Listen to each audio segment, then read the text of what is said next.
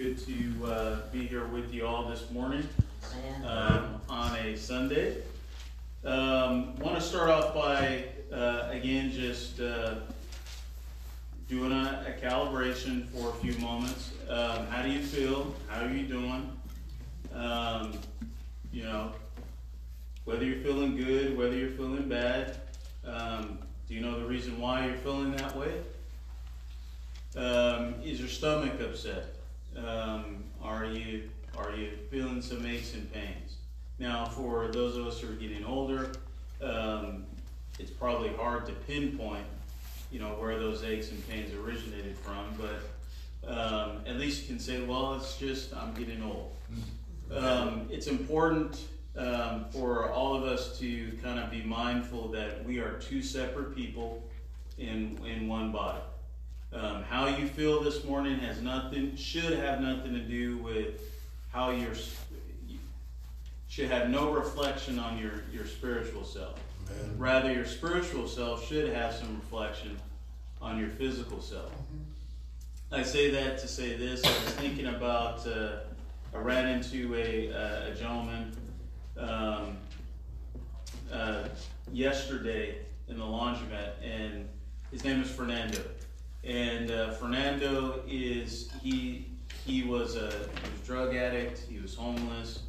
Um, he he sold drugs. Um, you know, really down and out. And he came across Iglesia de Cristo in uh, in Atwater, and they got him into a real rehabilitation home, and he's he's turned his life around, and he gives all glory to God for this, you know, kind of change in his life.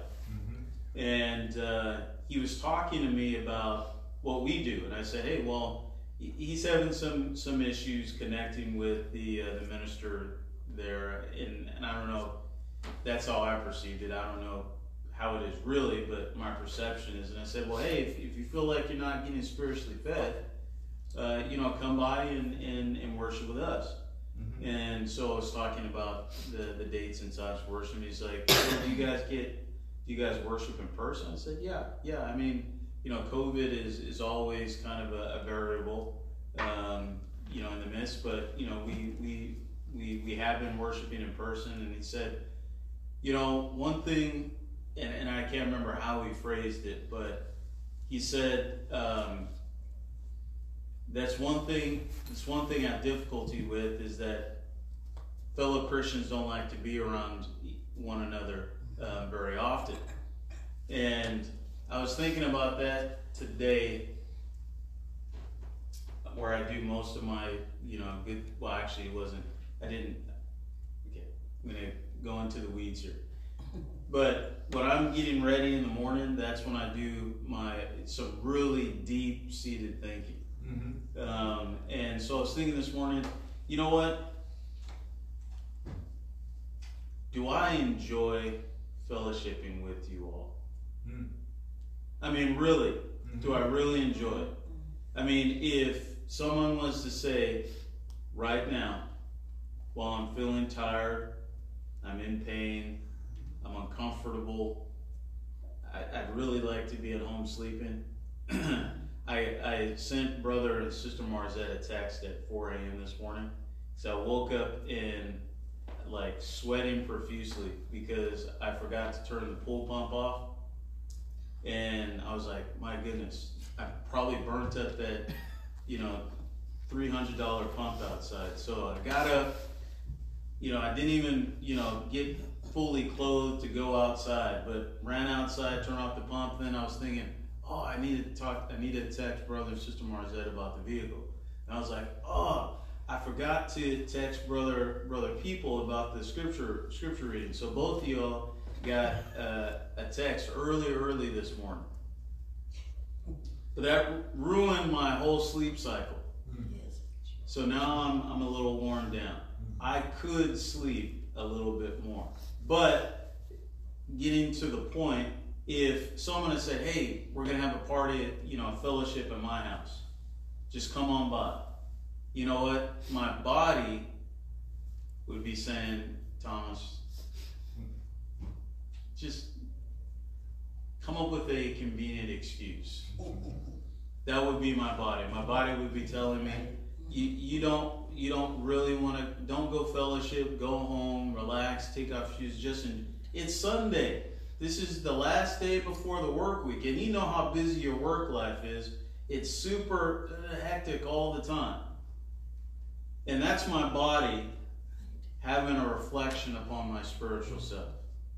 You know, if if fellowshipping with you all is is the priority, if it's something that I truly enjoy, then regardless of how my body feels right now, my spiritual self is going to have a reflection on my physical self. In that, in spite of the fact that I'm tired and worn down, I'm going to get my, my you know, these 42 year old legs together. I'm going to jump into the car and I'm going to go wherever the fellowship is. I say that in the context of, of this. If somebody said, and Sister Bell has used this analogy before, so I'm gonna I'm gonna give her the, the credit in the confines of the lesson is if somebody had said today, come over my house and I'll give you a million dollars. But you have to stay for six hours. And play Monopoly. Mm-hmm. Now, my family knows that Monopoly to me is one of the most arduous, boring games on the planet Earth. Yes. I would rather do push ups, sit ups. I would rather stand outside in the hot sun and and look at rocks before I there's more enjoyment to me in that than playing Monopoly. But let's say for example if somebody said that and because and again I've asked you to take stock of how you feel right now what would you do? I'd say 99.99999% of us would get up and go and sit there and be like, well, he said I got to sit here for six hours and play this boring game, or listen to uh, you know you know talk, or or listen to the Bible, or or discuss, or sing songs of praise, or or pray for six hours, but hey, it'll be worth it because I'll be a million dollars richer. You know, when the scripture says that, you know, when when uh, when rather Paul says, "Oh wretched man that I am," I think that speaks to the wretchedness that, that we struggle with every day. Is at times, we allow the physical feelings of our bodies, the hormonal, you know, imbalances that controls our emotions to impact our spiritual selves instead of vice versa. Oh, wretched man that I am. Mm-hmm. You have your Bibles this morning, if you could turn to uh, the book of Exodus.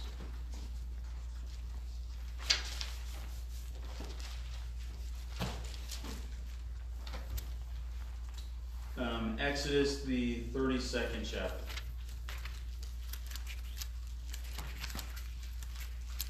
We've, we've read this, uh, or we've, we've, I have used this as a, a lesson text many, many times. It says, um, and, and we're not going to read the entire book of Exodus, the 32nd chapter, but we know it well. It was in the movie um, you know, the the nation of, or sorry, the Hebrews had had recently, um, or the Israelites, excuse me, had recently been uh, released from Egyptian bondage. I mean, it wasn't like yesterday, but it was very soon after, meaning they had seen and experienced the seven plagues. Um, they had been led by a pillar of fire at night and a, uh, a cloud in the daytime. Um, they had been fed with, with manna and with quails. Um, they had seen all of these miraculous events. You remember in our Wednesday night Bible class, we talked about, you know, above nature. Well, these were above nature, were supernatural um, experiences that uh, only could have happened with the hand of God.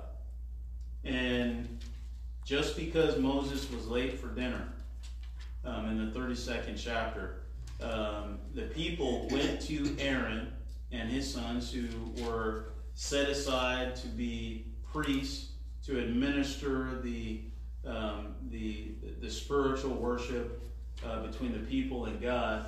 They went to Aaron and said, "Hey, Aaron, um, we need an idol. We need something to worship because Moses is gone and, and we don't know what's happened to him." Um, if you look down at verse number nine.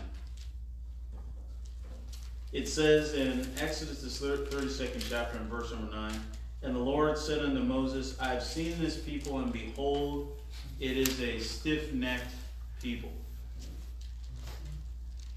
Now, my mom would use the word hard headed. Stiff necked is just about the same thing. And, you know, my, my study Bible says uh, stiff necked, or a synonym for stiff necked is uh, stubborn. Stubbornness is something that I struggle with. Maybe you don't, maybe you're me, um, but I am less so. I'm working on it, brothers and sisters in Christ. The, God has, God has, um, what's the word I'm looking for? He has chastised me um, many times to highlight my stubbornness. But I can understand you know, from a human aspect of what they're going through.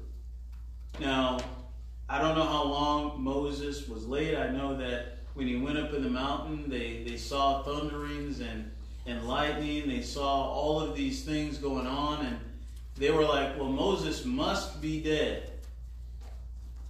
So we need something. We need we need some figurehead to for us to put our hope and faith and trust in. And they reflected upon their experiences in Egypt because that's what the Egyptians did, right? The Egyptians would take precious jewels and metals and, and form it into um, an idol and they would worship it. And they saw, based on their experience in Egypt, the power of, of putting your hope and faith in something precious and ascribing supernatural powers to that thing.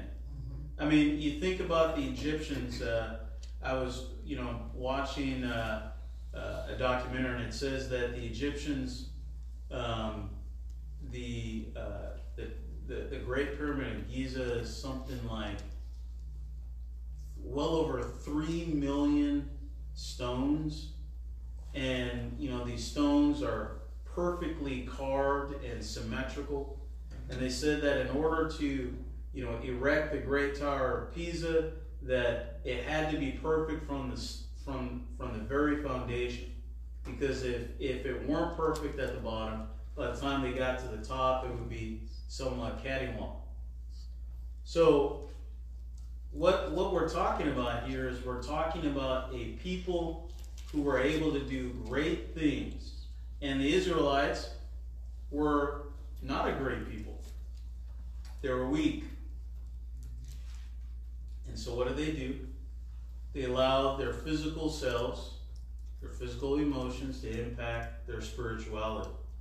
So much so that they fell into idol worship it says that after you know Moses went down there and, and God's wrath was waxed hot, he was going to destroy him. Um, Moses said, "Hey, please have mercy on these people." He goes down in his anger, in his own anger, he throws down the tablets of the of the Ten Commandments, and they're they're broken into million uh, in, into various pieces um, Moses has a conversation with Aaron.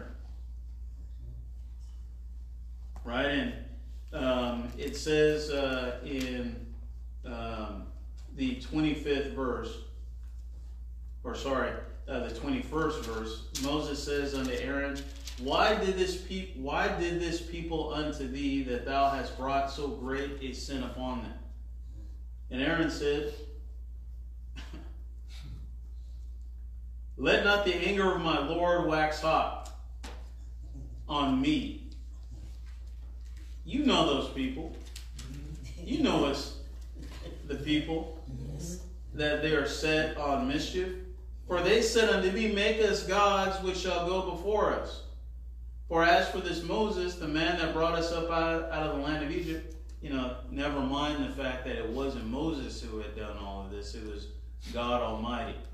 But because they needed a figurehead, because their faith was based on sight, because their faith was put into this man Moses and not the Almighty God, he's late for dinner just once, and they say, No, we need to make us uh, an idol, work, uh, an idol. Again, going on in verse number 25. For as is Moses, the man that brought us up out of the land of Egypt, we wot not what is become of him. And he said unto them, Whoso, and I said unto them, Whosoever hath any gold, let them break it off. So they gave it to me. Then I cast it into the fire, and there came out this calf. Now, I have made that exact same excuse before to my mom. Listen, I don't know what happened. I mean, I I just you know things got away from me really quickly, and this is what came out. I, I, I really wasn't intended. Come on, you know, you know me, mom. You, you, it's your fault you left me alone in the first place. It's your fault that you exposed me to these to these what what I, what I didn't say temptations, but you know it's your fault that you gave me this freedom. I remember in college I was I hadn't even started college. My mom gave me her phone card. If y'all remember, Pac Bell is like a credit card, right? So you could go to a, um, a, a you know a pay phone you got the card, you could punch in the code, and they would just charge it to uh, to your bill. Well, I was overtaken by this young woman, and I called her often. And my mom was like, "There's a six hundred dollar phone bill." Now, six hundred dollars back in 1998. Wow. You, you remember what the minimum wage was back then? What, like six seventy five maybe, something like that. It's seven twenty five. I mean, I'd have to work an entire week in order to pay back. My mom would have to sacrifice food and water. So she got on me. And I was like, Mom, listen, I don't know what happened. It started off with one phone call and it just came out. You know, it's not my fault, Mom. You know who I, you know how I am. You gave me the car. You said use it at your discretion. It was my discretion. That was the last time I got spanked. So we see here Aaron saying something similar. Mm-hmm. I, I, I I just asked the question. They gave it to me. I went into the fire, and because I know how to make, you know, uh, what was it, a, a golden calf. I mean, golden calves are really easy to make. I only had a limit. I mean, I would have made something else if I had more gold. But this is what came out. Now, I'm, I'm adding in my own inflections because the scripture doesn't say that. But what it does say is that he took the raw ingredients, he went into the fire, and there came out this calf. And when Moses saw that the people were naked, check this out. Mm-hmm. For Aaron had made them naked unto their shame uh, among their enemies. Mm-hmm. My brain is having a hard time rationalize that, right? Mm-hmm how do you accidentally make people naked? Right? Well, there's a there's a purpose behind that. Mm-hmm. Now, I want to switch gears for a second because I wasn't intending to go this direction. My the title of my lesson was really silence is permission, but I'm not tracking down that path right now for whatever reason. But you know, all glory be to God, He's directing me in a different direction. But I do want to just touch on silence is permission just for a few moments here. Moses was, or sorry, Aaron was just as guilty as they were. Mm-hmm. What you'll see is that, um, what was it? Uh, I don't know how many people died. Um, just in says in verse number 35, the Lord uh, plagued the people because they made the calf which Aaron made in verse number 35. Um, but uh, a lot of people died. Let's just say that. Um, we know that uh, you know an entire generation of individuals died as a result of this uh, transgression. And if you know the number of how many people died um, after the lesson, um, maybe you could share that with us. I, I just don't have that figure off the top of my head. But I know a number of people died. Why? How, or rather, how could those lives have been spared? You know how those lives could have been spared? Is if Aaron had said something. Yes. If Aaron had said, time out, stop, we are not doing this. Amen. That's all he had to say. All he had to do was stand up in front of a crowd and just speak the words of truth. Mm-hmm. But instead, Aaron said, You know these people. You know how they are. They're stiff necked people. They wouldn't have listened to me anyway.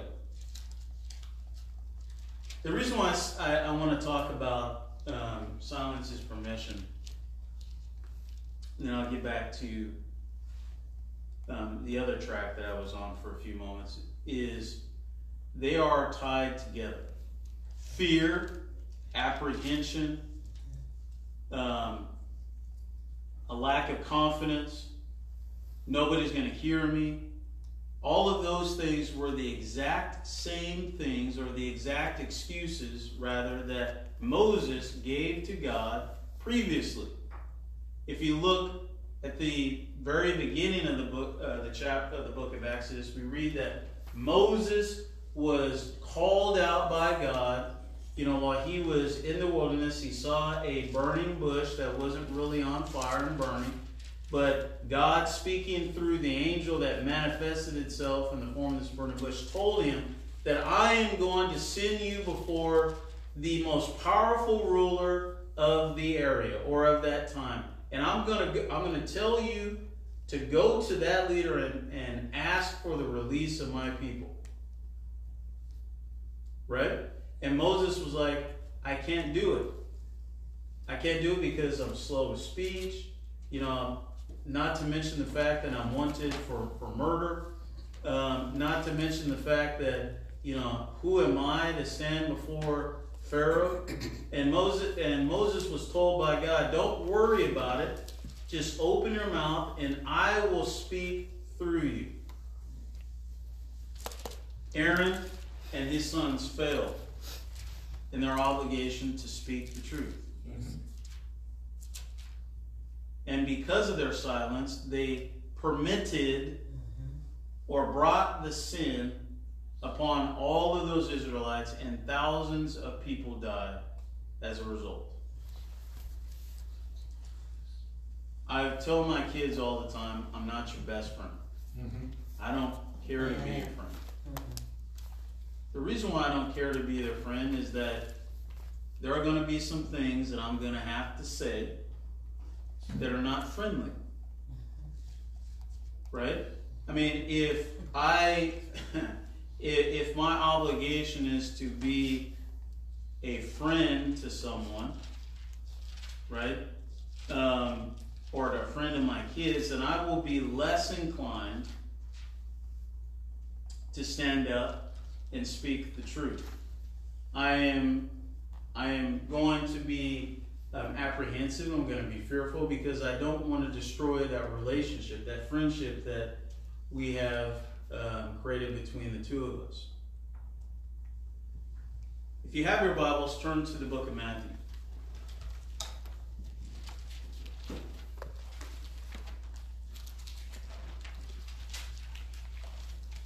And actually, let's, sorry, that, that particular reference. Let's go to Mark, the 14th chapter. How about that?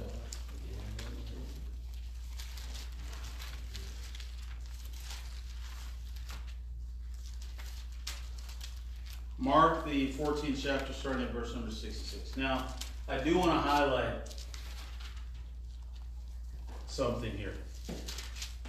Before Jesus, and this is the account of Jesus' betrayal, his arrest, and his unlawful trial before the Sanhedrin um, of the Jews. Sanhedrin was kind of the, the Jewish political court, um, and they convened a a send a a uh, I'm not sure if I'm using the word correctly, but they had convened a a court of the Sanhedrin in the middle of the night. They don't do that. It, it was uncustomary, it was unlawful. They didn't do it the right way under Jewish law, but they did it nonetheless. When Jesus was betrayed in the garden of Gets outside the garden of Gethsemane, um, Judas Iscariot comes up to uh, comes up to him and you know says you know gives a friendly greeting and kisses him on the cheek, mm-hmm. knowing and by kissing him on the cheek that was a signification to the to the Jews that were going to arrest Christ that that's the man that we need to arrest. Mm-hmm. Now Peter pulls out a sword and says, "Not today." And cuts off the ear of one of the people, the Jews who wanted to arrest him. And Jesus says, "That's that's not the response that I'm looking for. Put your sword away. He who lives by the sword dies by the sword. So he picked up this ear and made it whole on this Jew's on this Jew's face. Now, I rub my head again mm-hmm. because that would have been enough for me to say, guys, I, I think we're arresting the wrong man. Did, mm-hmm. did y'all not see mm-hmm. my ear that was just cut off and now it's back on the side of my head? That'd have been, okay, you guys can do what you want. I'm not going to be a part of it. But the scripture is moot on that. We, we don't know, you know, we don't know the details of, uh, we certainly don't know what was going through that person's mind. Nonetheless, um, Peter had just been told that he was going to deny Christ twice before, or three times before the cock crowed twice. So in the 66th verse, Peter is, you know, in this, you know, uh, you know, in the, the crowd of this unlawful uh, uh, Jewish court. And it says, And Peter was beneath in the palace, there cometh out one of the maids of the high priest, and when she saw Peter warming himself, she looked upon him and said, And thou also wast with Jesus of Nazareth. But he denied, saying, I know not, neither understand what you're saying. And he went out into the porch, and the cock crew. And a maid saw him again, and began to say unto them that stood by, This is one of them. And he denied it again. And after a little while, they that stood by said again to Peter, Surely thou art one of them, for thou art a Gal- Galilean, and thy speech agreeth thereto. But he began to curse and to swear, saying, I know not this man whom ye speak. And the second time the cock crew, and Paul called to mind the word that Jesus said unto him, Before the cock crow twice, thou shalt deny me thrice. And he went, and when he thought thereon, he wept. Now, this is a great example of your physical body reflecting upon your spirituality or your spiritual self. He was afraid of being arrested. He was afraid of being scourged in maybe in the same fashion that Jesus was. Um, he just did not want any party to it at all. Right? Because his physical body was telling him fight or flight, self preservation. Do not own up to this because you know, rest assuredly, what is going to happen. And this body wants to continue to live. This body does not want to experience pain. Now, we, we did mention about silence is permission, but there's other ways for you to be silent. And in this instance, Peter was silent in that, what did he do? In that he denied Christ. He did not speak the truth. Brother Marzette always tells me, um, I'll remember it, is we always need to contend for the faith. Every time we talk about, you know, um, you know, we saw this or saw that or heard of this, he's like, hey, we need to contend for the faith. And that is in the book. He's just copying it from the Word of God. But when I hear that, I hear, Thomas, stop being a wimp. Stop being fearful. Stop being afraid. It's not about self preservation, it is about speaking truth. And Peter, once he comes to the realization that he's allowed his physical fear, his physical body, the emotions that are associated with that to overcome his, his good sense, what does he do? It says that he left the building.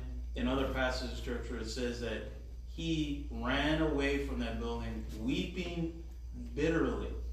Now, I don't know if you wept bitterly, but I have. It's not pretty. Just nose, tears, face all contorted, shaking, just absolutely upset and distraught. That's the that's what Peter was. Now, let's look at another passage of Scripture. Let's go to the book of Revelation.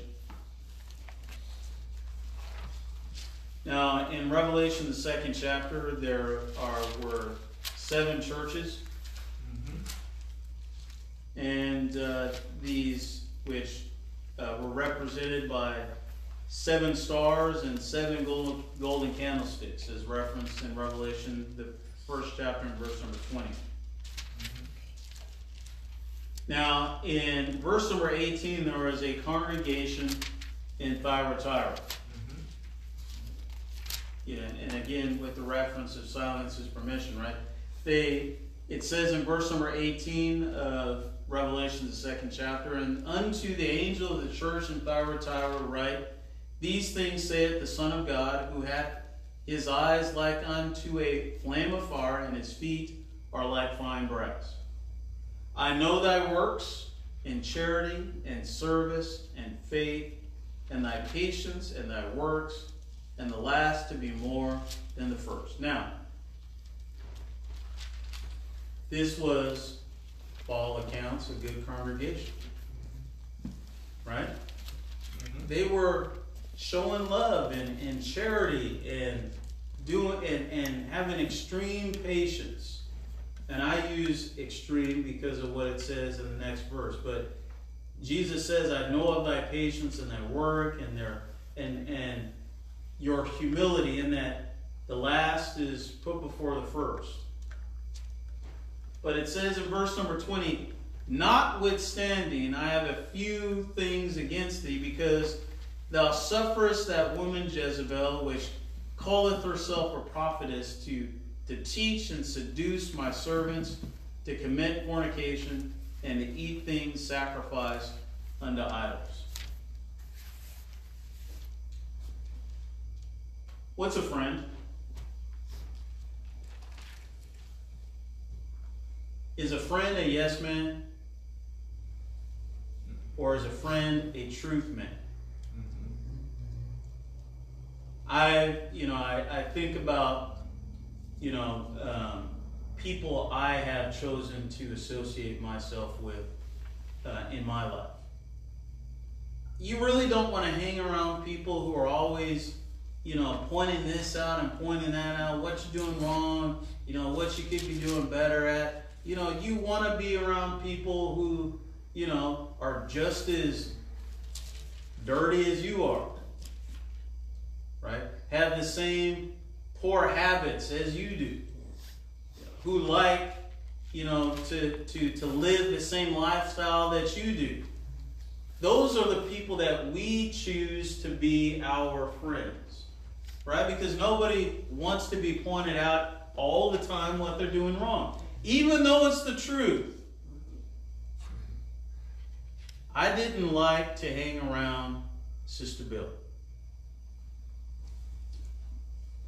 And she's laughing. I'm laughing as well on the inside, but it was the truth. Now, I'd love to go and hang around with her if Heather were there, because I had an incentive, right? But here's what I'm saying. Every single time I went over to Sister Bill's house, the conversation would start off well enough. You know, we talk about politics, we talk about school, we talk about this, we talk about that.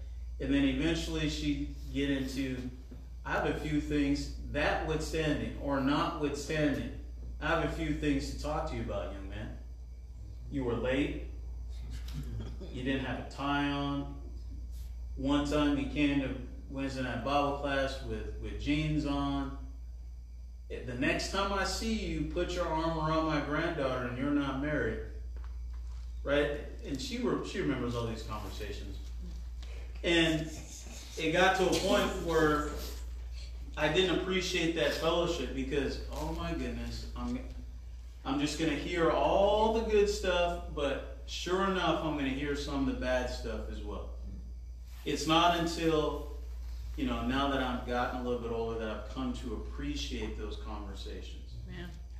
Because those were conversations of truth. She didn't say those things just because she was saying those things because she cares enough about me.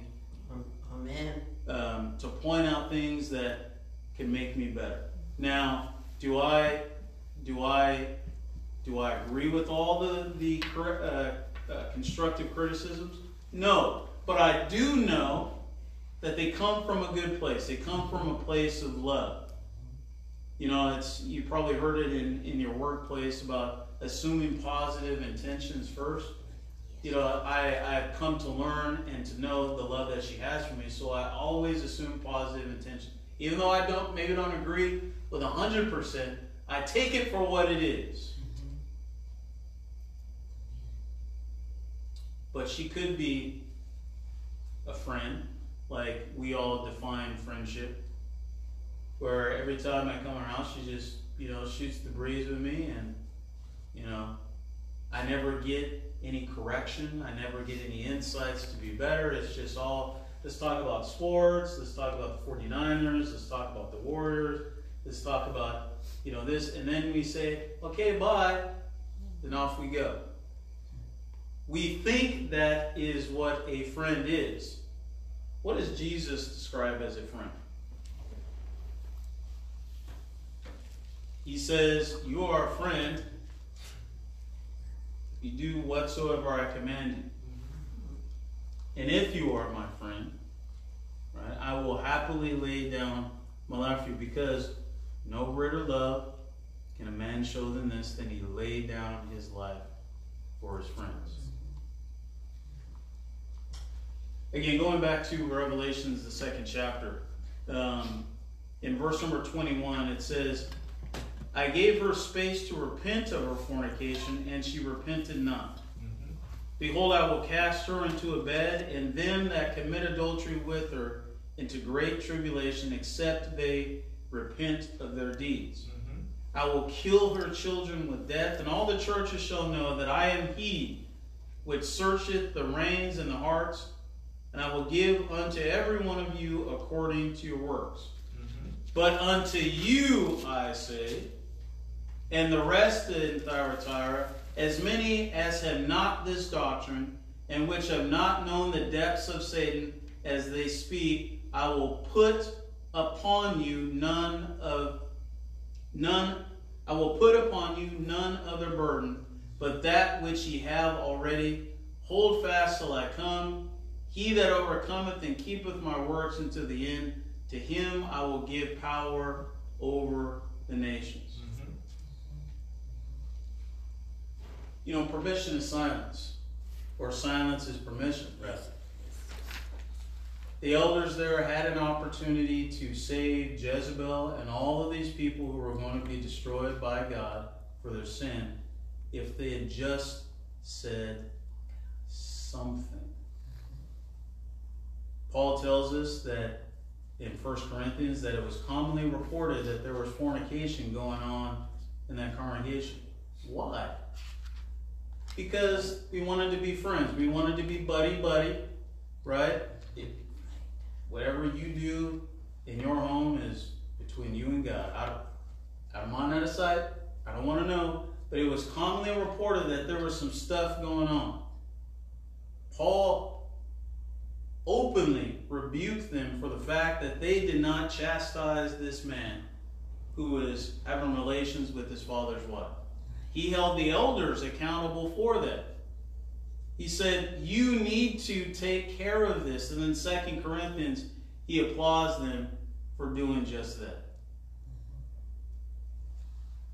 I'm going to read a passage of scripture that, that at least in my own life, um, I, I, I really, you know, sometimes I wish I could, you know, have a tattoo on my forehead, but it have to be in reverse because when I look in the look in the reflection in the mirror, I need to be able to read it. Right. So person wouldn't be able to read it because it'd be backwards. But every time I look into the mirror, I wanna I wanna be able to read these words in 2 Timothy the fourth chapter, mm-hmm. in verse number two. Paul told Timothy, preach the word, be instant. You know what instant is? Like right now. When it says instant oatmeal, you know how long it takes to, you know, to boil to boil water? Well, it depends on where you are on the globe, what elevation you are. But it does take time. By the time I'm done boiling the water, I can just say cold syrup. Right? But instant oatmeal, you take this these oat, you add water, put it in the microwave for a minute, instantaneous oatmeal, you eat it, you go on about your day. It is right now. And Paul says again, preach the word, be instant, in season. You know, when it's, you know, in season, I, I think about,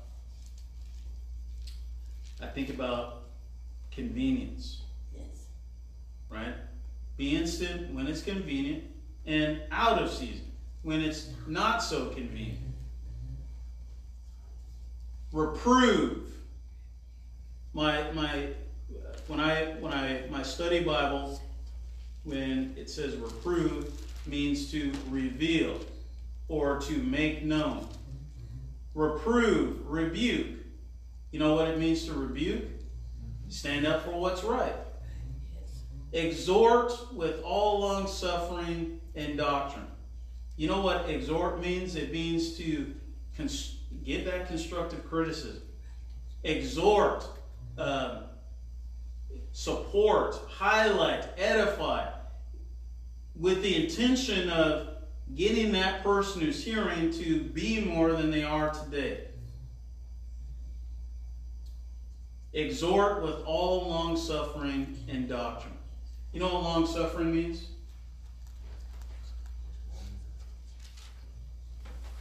Long. It's not short suffering. Meaning, if they don't get it the first time, I've got to say it the second time, mm-hmm. and the third time, and the fourth time, mm-hmm. and the fifth time. However long it takes, I'm going to suffer through this exhortation. Even though it's it's frustrating, it's frustrating, brothers and sisters in Christ. I know that frustration. I, I, tell you this as sure as I'm standing here. My mom, if she were here, my mom is a different person.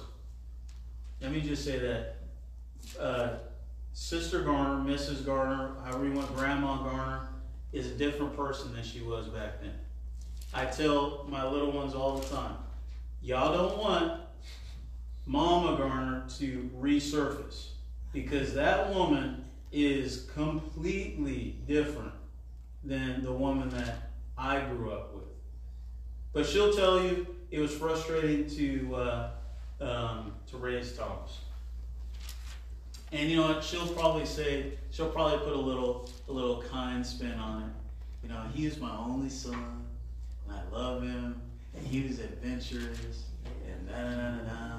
She's a different woman now, so she's she's got hindsight, you know that, you know she's got the twenty twenty that comes with hindsight, but she would probably finish off by saying, I whoop that boy every day almost, and he continued to do the exact same thing.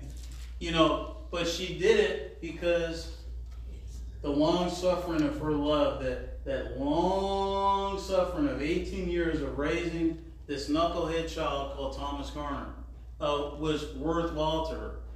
Secondarily, you see, and doctrine, which means, brothers and sisters in Christ, when I exhort, I can't give you my exhortation based on my opinion. I can't say, I think you should do this because I think it's appropriate. No, that's not what Paul, Peter is telling Timothy. Peter is telling Timothy to preach the word, be instant in season and out of season, reprove, rebuke, exhort with all, all long suffering and doctrine. There has to be a doctrinal basis for the words that are coming out of your mouth. Verse number 5 says, But watch thou in all things, endure afflictions, do the work of an evangelist, make full proof of thy ministry. Now, let's talk about how you feel. I've got friends, quote unquote friends. Do your friends curse? I'm, I'm okay, not not the older folks. I, I I say this to say that. I told Heather the other day I don't have many friends. My friends are you all here in this room. She's like, well, you should have other friends. No, don't them. You know, you're my best friend. Uh, and and actually, I don't know if Sister Mar- uh, Sister Tiffany is on the phone, but she says that quite often. You need to go out and get some friends. No, I, I, I really don't need to. Um, because I've got all the friends I need. I mean, if God wanted me to have more friends, He would provide me with more friends. But these are all the friends that He feels appropriate for me to need. But I'm talking about the younger folks, or I'm talking about Thomas Garner um, when I was younger. Some of my best friends were non Christians. And they lived differently, they spoke differently, they um, thought of women differently than I did. And I would hear this, you know, but I wanted to be friends. Right? Because nobody wants to be friends with a gooder, uh, a, a do-gooder. Nobody wants to be around somebody who's always saying, well, you can't do that because Jesus said, you know, the Word of God says, you can't do this or we can't do that. Nobody want I would be alone. I wouldn't have any friends. Do you understand where I'm going with this, brothers and sisters in Christ? Amen. How we allow the fear of loneliness, how we allow apprehension. You know, I'm apprehensive because I'm just one person in this crowd. Or I'm apprehensive because I'm, I'm the only Christian in this group. I'm, I'm apprehensive because I enjoy hanging out with these folks. But when they talk this way, you know, I, I kind of think, well, you know, I've got to take the good with the bad here. Brother Marzette, um, um, well, I know this isn't like a call and response time, but if you can, can you open up your Bible, Brother Marzette, and turn to um,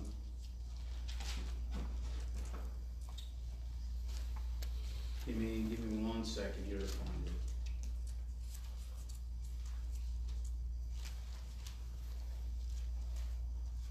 Turn to um,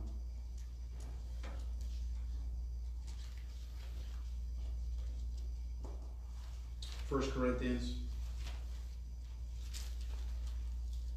The fourth chapter. I think that's where I wanna be.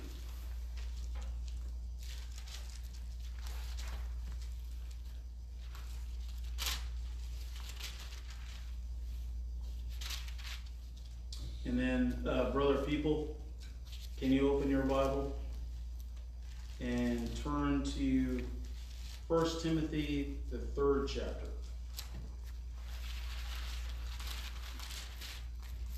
Brother Marzette, can you start reading at verse number one? Uh, First Corinthians, the fourth chapter.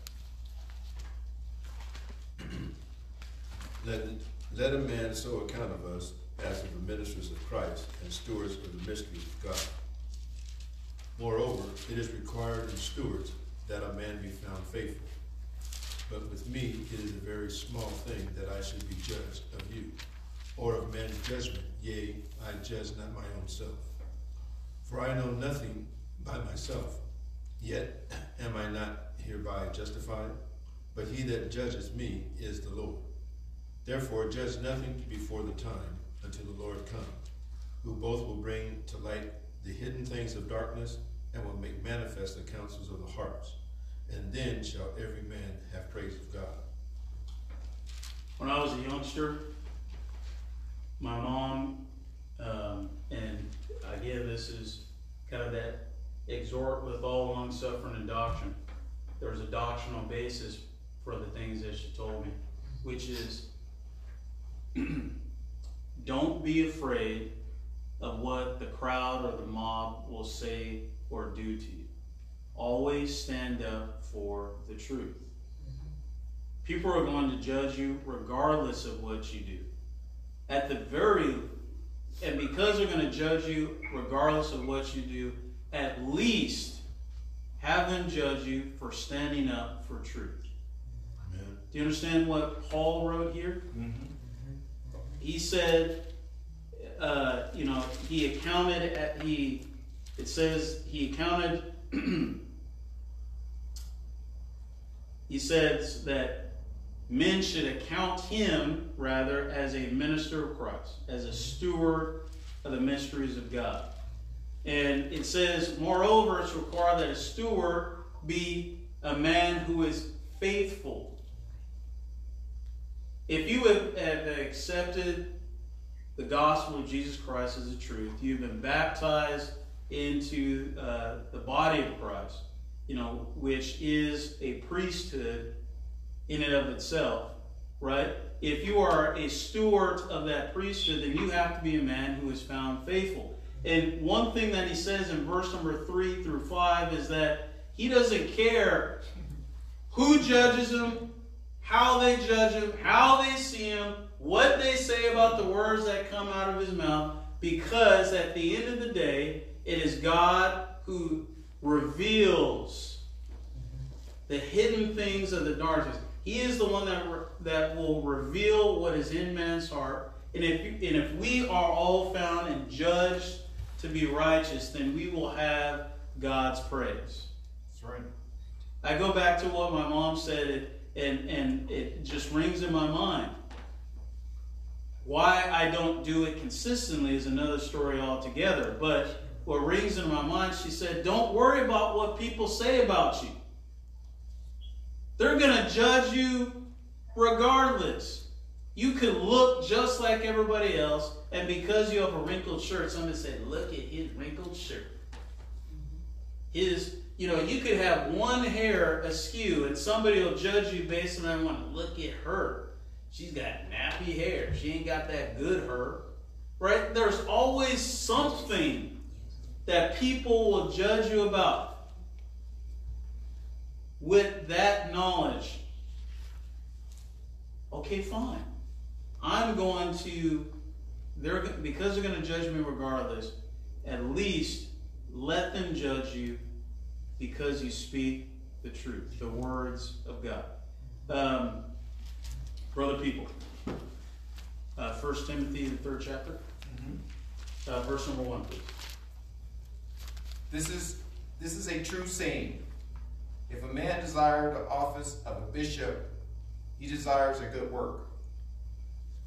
A bishop then must be blameless, husband of one wife, vigilant, sober, of good behavior, given to hospitality, apt to teach, not given to wine, no striker, not greedy of filthy lucre, but patient, not a brawler, not covetous. One that ruleth well his own house, having his children in subjection with all gravity. Oh, wait, stop. Time out. You remember what I was saying about I am not my kid's friends? Right. Mm-hmm. You know, the, the bishop or an elder is one who needs to be blameless. You know, he, he, he's, he's got to be hospitable, he's got to be knowledgeable, he has to be a good report. But where it matters most, or where it matters first, is that he rules, he has, he has shown an ability to rule over a house well. Mm-hmm. And what does it say? That his children need to be, what again? Subjection with all gravity. Subjection with all gravity. So, I tell my, my beautiful, compassionate, smart, intelligent, athletic, um, intellectual, artistic, and sometimes mouthy daughter, Allison. She's my sister in Christ. Right. I love her to death. And I love her spirit. I love who she is. I will I've told her before I never want her to change one iota. But when it comes to me exhorting with all long suffering and doctrine, as her dad, mm-hmm. that's it. The Amen. buck stops there. She may disagree. She may not. She may judge my words to be harsh. Now, you know there are there is some some doctrinal basis for me to speak in a certain way, Right. right? But right, mm-hmm. I raise my finger that sometimes constructive criticism, exhortation with long suffering and doctrine, right? I may say it the sweetest way, but she may perceive it to be harsh. Yes. So you can judge it however you want to. But listen, when that exhortation and long suffering and doctrine is given, Yes. that is it. You will do. You don't have an option. Amen. I'm not asking for permission. I'm not giving it to you with the, the mindset of let's talk about it, let's debate it, let's figure out a common ground. No, no, no, no, no. What is the what is the, the bishop, the elder, what does it say? Subjection with what? In all gravity? Yes. With. With, excuse me, with all gravity. Uh, finish off that verse. there. Okay. For if a man know not how to rule his own house, how shall he take care of the church of God? Not a novice, least being lifted up by pride, he fall into the condemnation of the devil. Mhm. Moreover, he must have a good report of them which are without, Mhm. lest he fall into reproach and the snare of the devil. Thank you. So he's got to be a, a man who knows what he's doing. Mm-hmm. Right? He's got to be a man who speaks the truth always, at all times. I do want to say this again. How do you feel? Sometimes we have to not listen to our bodies. And and I wish I could I wish I could uh, come up with some more eloquent words. But to the bishop, he's got to do that all the time. That has got to be a part of his spiritual DNA. That at all times he has to stand up for truth. He can't just be around, you know, his buddies, and I say that word loose. He can't be around non-Christians and hear him curse, speak about women a certain way, do things, and him just kind of sit there and be like, well, you know, that's just what they do. You know, because silence is permission. If I don't stand up for the truth, conversely, I'll tell you this, brothers and sisters in Christ, you are like a light, and all the flies and insects are going to gravitate towards you. Mm-hmm.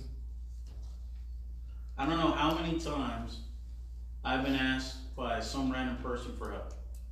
I don't know how many times I've been a crying shoulder to somebody. I don't know how many times people have just randomly come up to me and, and expressed a difficulty that they're going through in their lives. And then, you know, a, a verse or two comes to mind that I'm able to impart. That's, I'm sure, happened to all of you. You are a lightning rod for the truth, and you are, I guess I would say, um,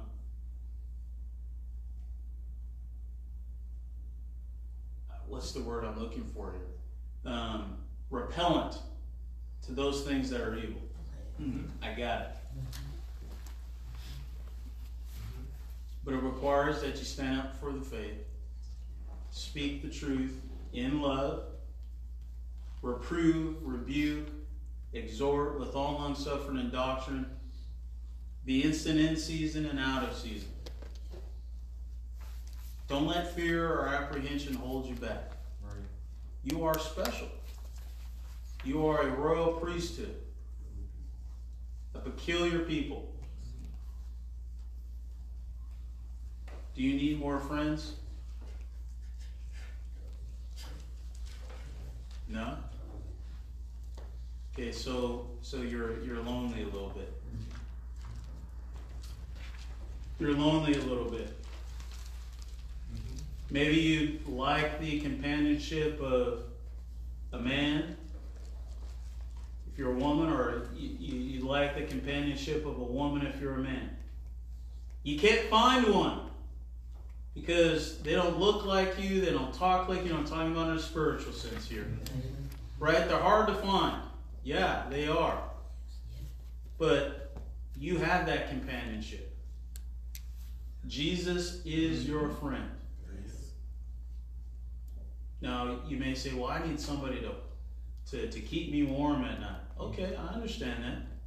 I mean, you're human, we're all social creatures. I get it. So, why don't you pray for it? Instead of going out into this world and finding some derivative, um, some, you know, poor carbon copy, some excuse for the type of man or the type of woman that God would want you to have. Why don't you go to your friend, Jesus Christ, who said that he is your friend and he will do whatever it is in his power to, to as a friend, to make your life happy, to bring about that joy that you are seeking. All you have to do is go to him and pray and be faithful that he will deliver. Right. But you got to do your part too. Right. right? There, there's no one way friendships with Christ, right? He is our friend because uh, because he first loved us. But what did he say? I consider my friend or a friend to me is the one who is what obedient to my commandments, mm-hmm. who does whatsoever I say. So you got to do your part too, and part of that is is standing up. Okay? And I'm not saying, oh, you're a sinner, mm-hmm. but just saying, hey, time out. Why, why are we talking this way? Why are you thinking this way? You know, I tell people all the time when they start talking bad about somebody, and I automatically try to empathize with the person they're complaining about. Maybe, well, maybe, maybe they're acting that way because they just had a bad day. Right. I mean, maybe they've got something going on at home that is causing them to be super abrasive when they come into work. I know this because I used to be that guy. Mm-hmm. I know this because, you know, people used to say that my mom was a little abrasive. You guys know my mom. My mom is the sweetest, most non-abrasive person. But listen, when she's stressed for time, when things need to get done, she's about her business. And that may come off Yes. to others as being abrasive. So I automatically empathize. I say, hey, far be it from me to judge this person, but maybe they're going through some stuff. Yes. Why would you talk about your girlfriend that way? She loves you. She cares about you. I mean, obviously, she's thought enough to to hitch herself with you, and I and I've seen you. I know what you do. I know you change your underwear once every three days, right? I, I know. Yeah, I'm, I'm being facetious here, but you get the point, right? When people start talking bad about the coach, well, time out, guys. You know the coach is married with a wife and kids. He's got like real bills to pay. He's got like two jobs. I'm sure, you know, his athletic director is pushing him to put forth, you know, a, a positive, you know, a, a high end product. He's under a lot of stress.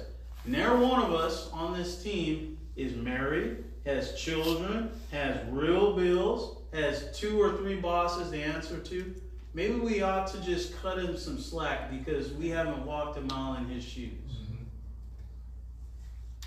Saying that changes the perspective. There is a scriptural basis for what you just said. Mm-hmm. It changes the perspective. It gets people to think in a better, and I say better in the context of spiritual things, Right. in a better mindset. And you can be that person. You have to be that person because you are a disciple of Jesus Christ, and Jesus Christ would do that every day of the week, wouldn't he? Amen. So the lesson is yours. If you're here this morning and you struggled with that, um, if you've allowed fear and apprehension to hold you back from speaking the truth, being that lightning rod or vis-a-vis that repellent of all those things evil, that you can get that right this morning. You can, you can make that known, um, and uh, we will pray on your behalf that God will strengthen you in that way. You know, the, the scripture also says that we are con- to confess our faults one to another. Amen. You know, I think about this silence thing. We are so afraid of other people judging us that we, we would much rather live our lives struggling with whatever fault that we're struggling through than to have than to be a benefactor of someone's personal judgment. And that's what I perceive. Mm-hmm. That's what you perceive. You've all been there. I know because I've been there. You know, you know you're struggling with something, but you know, if you let that be known, people are gonna think, oh, mm, mm, mm, mm. Yeah. You'd rather struggle with that fault than run the risk of somebody looking down on you. Yeah. You just got to reading what Paul just said. People are going to judge you anyway. Anyway, There's nothing you can do about it. that's true. We had a sister who confessed a fault. Probably one of, I won't even say the worst because all sin is sin. But a number of us in this room are like aghast at it. That's an emotional response, that's a physical response. Okay, get it. But she at the risk of being, you know, I guess you would say, being looked down upon as a bad person by all of us. She couldn't she couldn't deal with it anymore.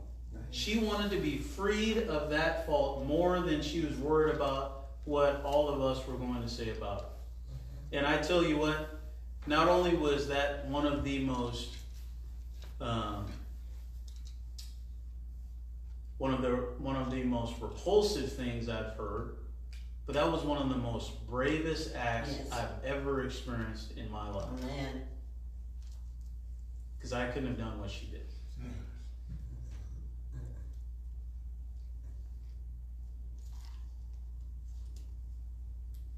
So if you're here this morning and you want to be freed from that fault, you struggle with it. Scripture says, confess your faults one to another so that you know we can pray for one another for the strength that it takes, the strength that only God can provide to overcome whatever fault. Think about the freedom that would come. The, okay, when when you were all baptized, I'm going to stop talking, brothers and sisters in Christ. I know Brother Marzette is itching to give this song of invitation. He's done. Okay, he's, he's done one of these half stand-ups like twice now, um, and I'll stop talking. But do you remember how free you felt at your baptism? Yes. Ever since then, you've been accruing the baggage of these personality traits that lead to faults. Right? You can be freed of that. All you have to do is confess, and the power of that freedom just doesn't come from the confession. I mean, that's not the key facet of the of the of the process.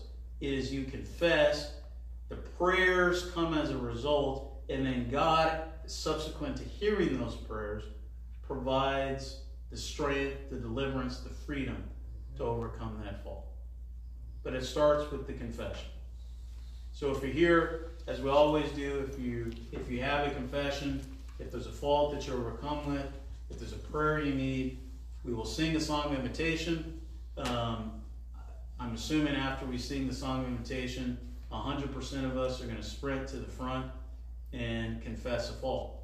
How do I know that? Because all of us have faults. So I'll start.